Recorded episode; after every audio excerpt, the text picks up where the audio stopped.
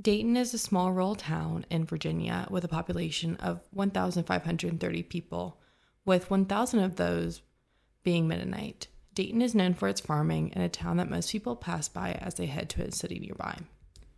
Dayton is a 20 minute drive from my hometown, and I would drive through to visit friends.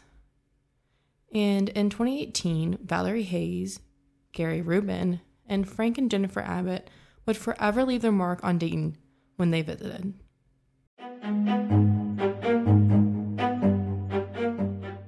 Welcome to Uneasy, a podcast hosted by Lexi and Cecilia.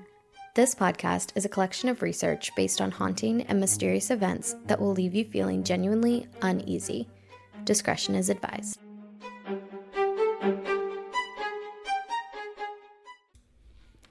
In the evening hours of July 29, 2018, Valerie Hayes, 41, Gary Reburn, 58, and Jennifer Amnett, 36, planned to kidnap five children from two Mennonite families in Dayton, Virginia. Reburn hid in the cornfield and waited until the lights went out and the parents went to bed. Hayes and Amnett approached in a vehicle wearing old order Mennonite clothing, and as they approached, the parents saw them coming. But Hayes was dressed in conservative Mennonite style clothing, so why would they suspect anything of it?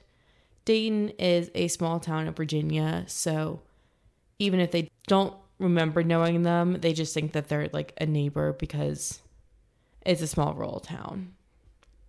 And just to make it clear, they were not Mennonite, correct?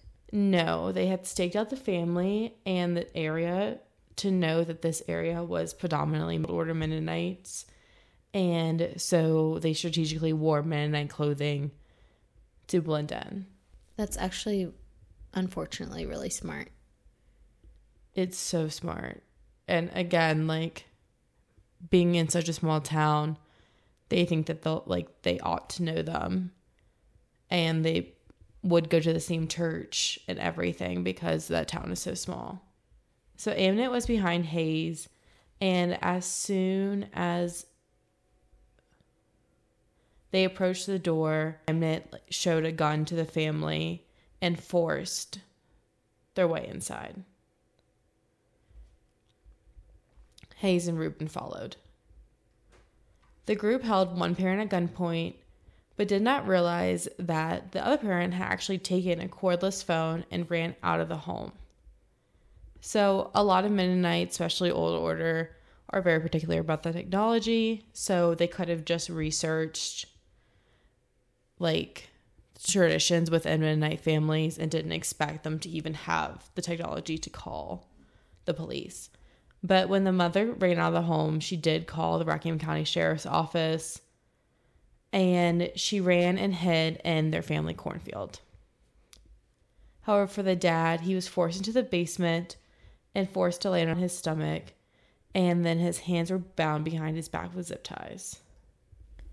That's insane. And I feel like all of that happening seems like they really planned this out.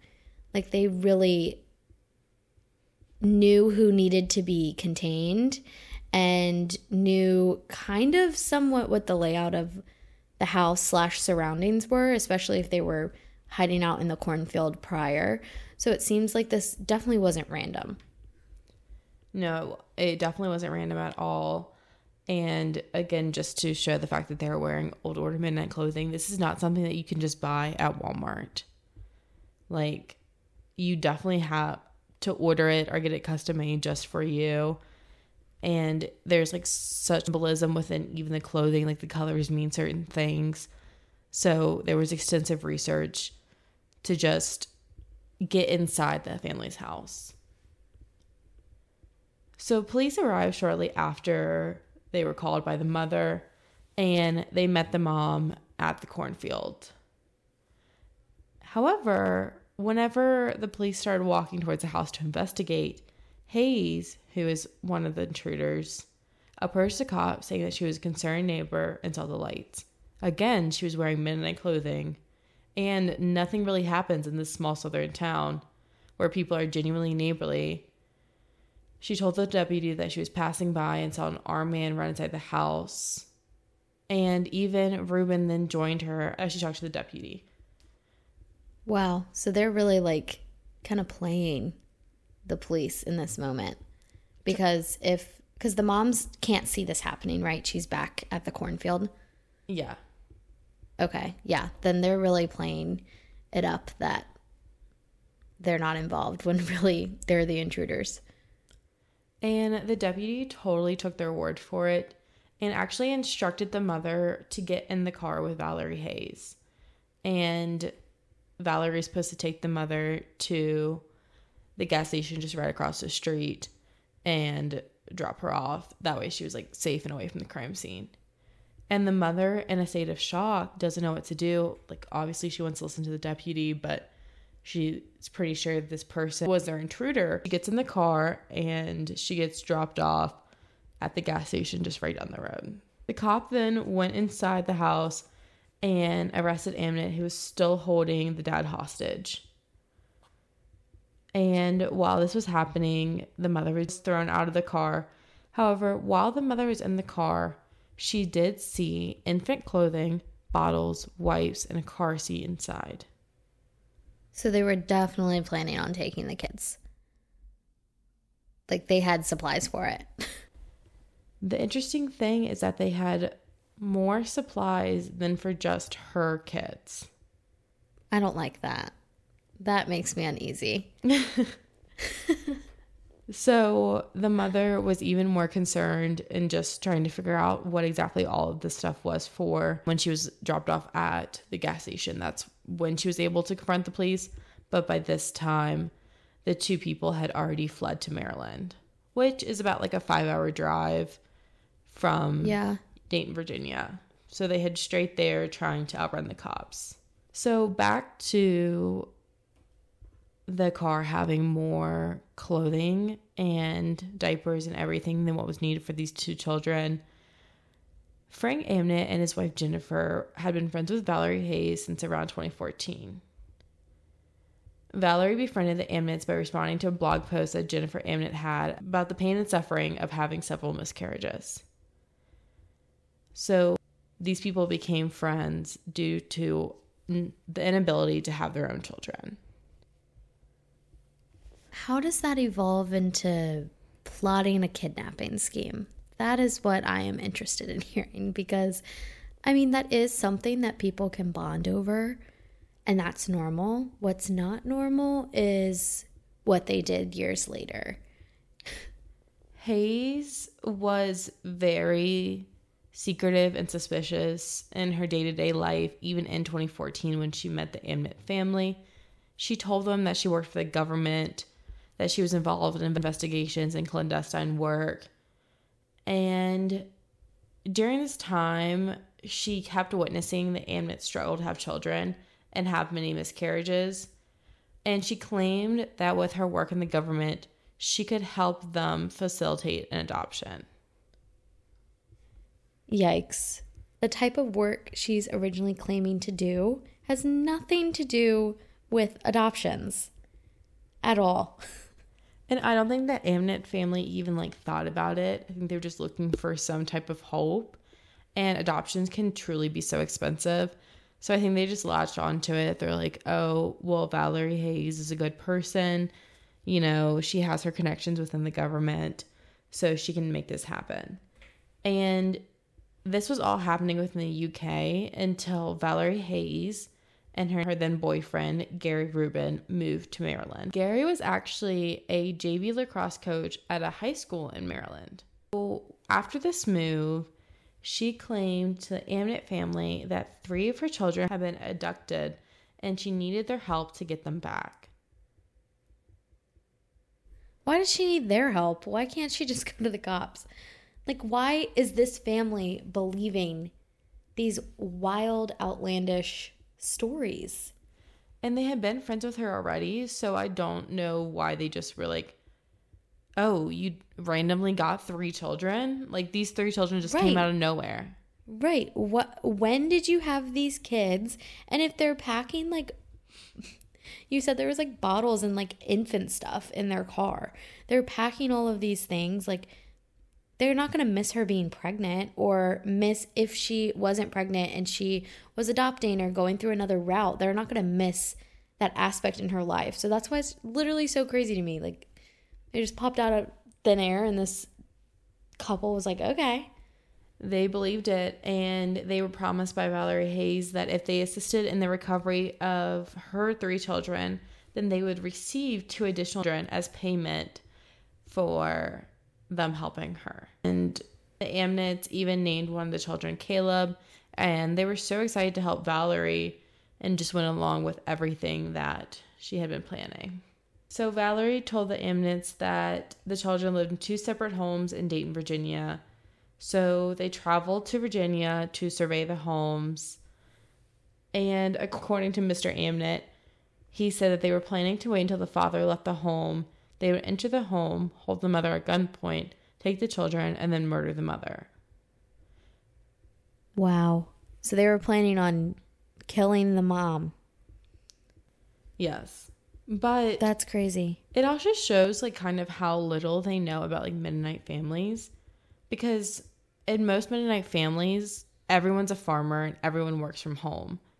Yeah, you don't really like the dad isn't necessarily he might leave the physical home itself, but he's not leaving the property most likely. He's not working a 9 to 5 at like some place in town. He's like- not leaving the same way that a traditional American family's parent would leave for work every day.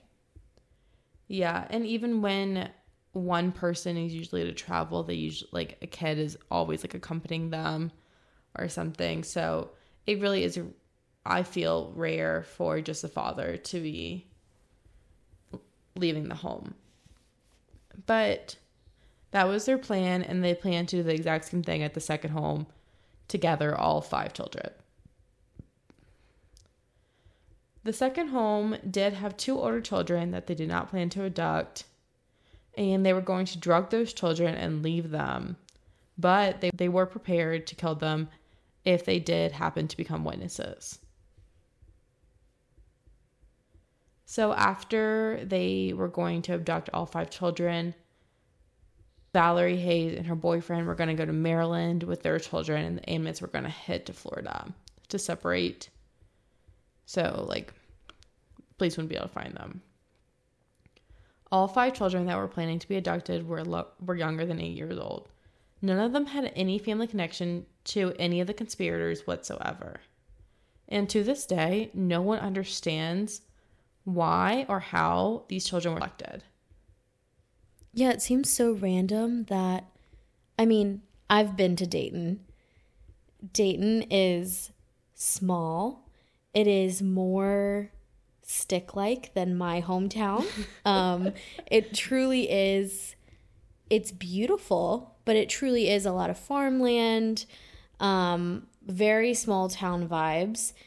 And I'm I just don't understand how I mean they were in Maryland and they randomly pick Dayton and this Mennonite these Mennonite families. Um that just seems so strange. I'm wondering if they thought because they were Mennonite that they would be an easier target, but again, there are I feel like closer Mennonite communities to Maryland than Dayton, Virginia. I mean, there's Pennsylvania, which is the home of the Amish, which are guaranteed to have less technology than a Mennonite family in Dayton, Virginia. And this just goes to show that someone can be watching you and you'll never suspect it. You could be at a gas station and you can truly imprint on someone and never even know it. And they can be planning something so gruesome later down the road. Oh, for sure. For sure.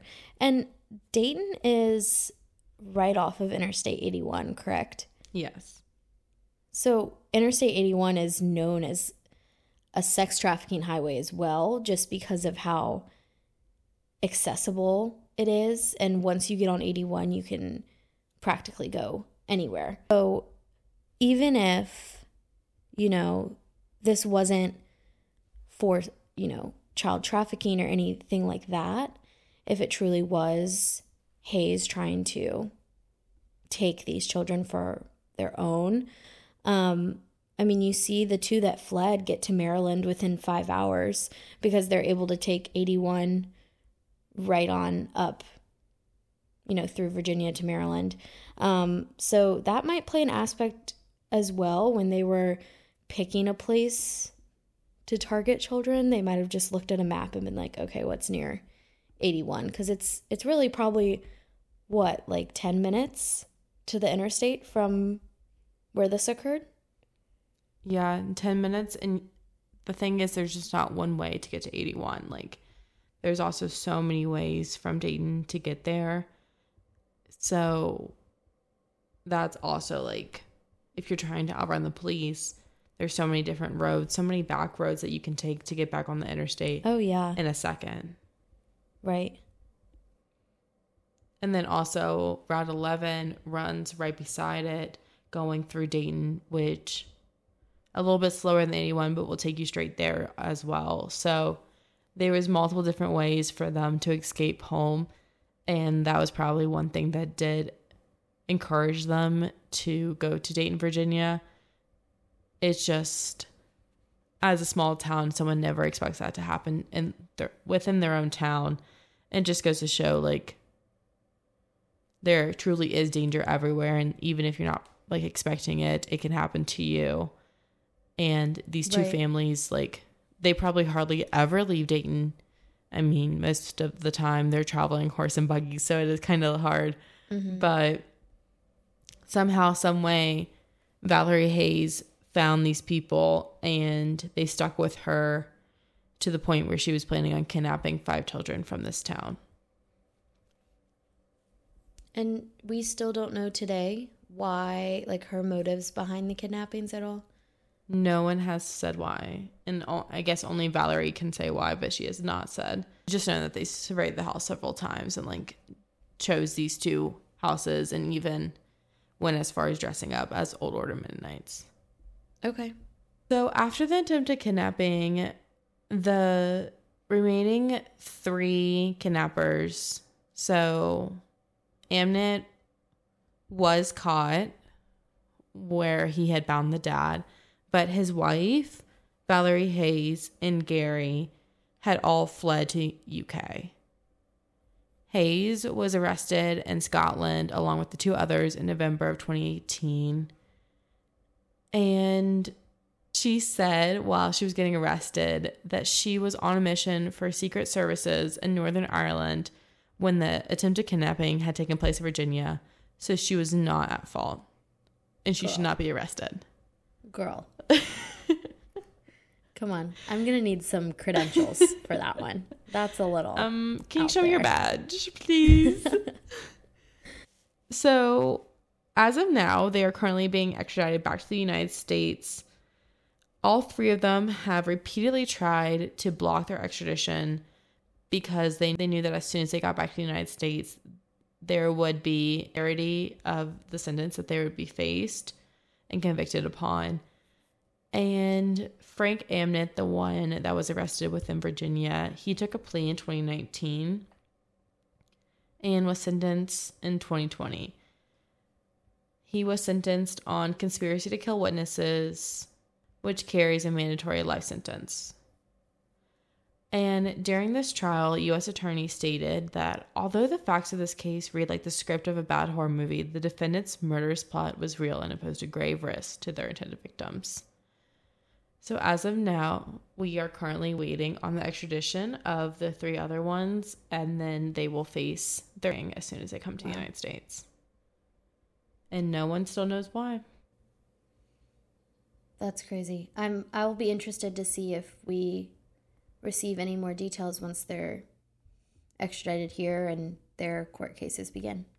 To understand the fact that this crime had on Dayton, Virginia, we interviewed one of the victim's neighbors. Thanks for the interview. You are a neighbor of the attempted kidnapping victims, correct? Yes. And what exactly did you think of when you heard the initial news of the kidnapping? Well, it was wild. Nobody actually knew what was going on. There was just all these rumors, and I think it all started on Facebook, to be honest. Um, something got released. And so I just started texting everybody they knew that lived around here. We were all trying to figure it out. Um, things like that don't happen around here very frequently. So it, it was kind of just blowing everyone's minds. The 911 center for the area has its own Facebook page. Do you remember them posting about the attempted kidnapping? I can't remember who posted it. There's uh, like a couple first alert pages for the area that cover like a wide span of area, and I can't remember who was the first person to post it. Because then it just started being shared to people's Facebooks. Like this is the rumor for one person, this is the rumor for another person, and it just like snowballed as rumors do. Um, and so everybody was spending all night trying to figure it out. So obviously being from such a small town that creates a lot of local rumors and everyone being on Facebook and like connected with each other. Do you remember of any prominent local rumors that were started when the initial news broke? The biggest rumor was which house was it?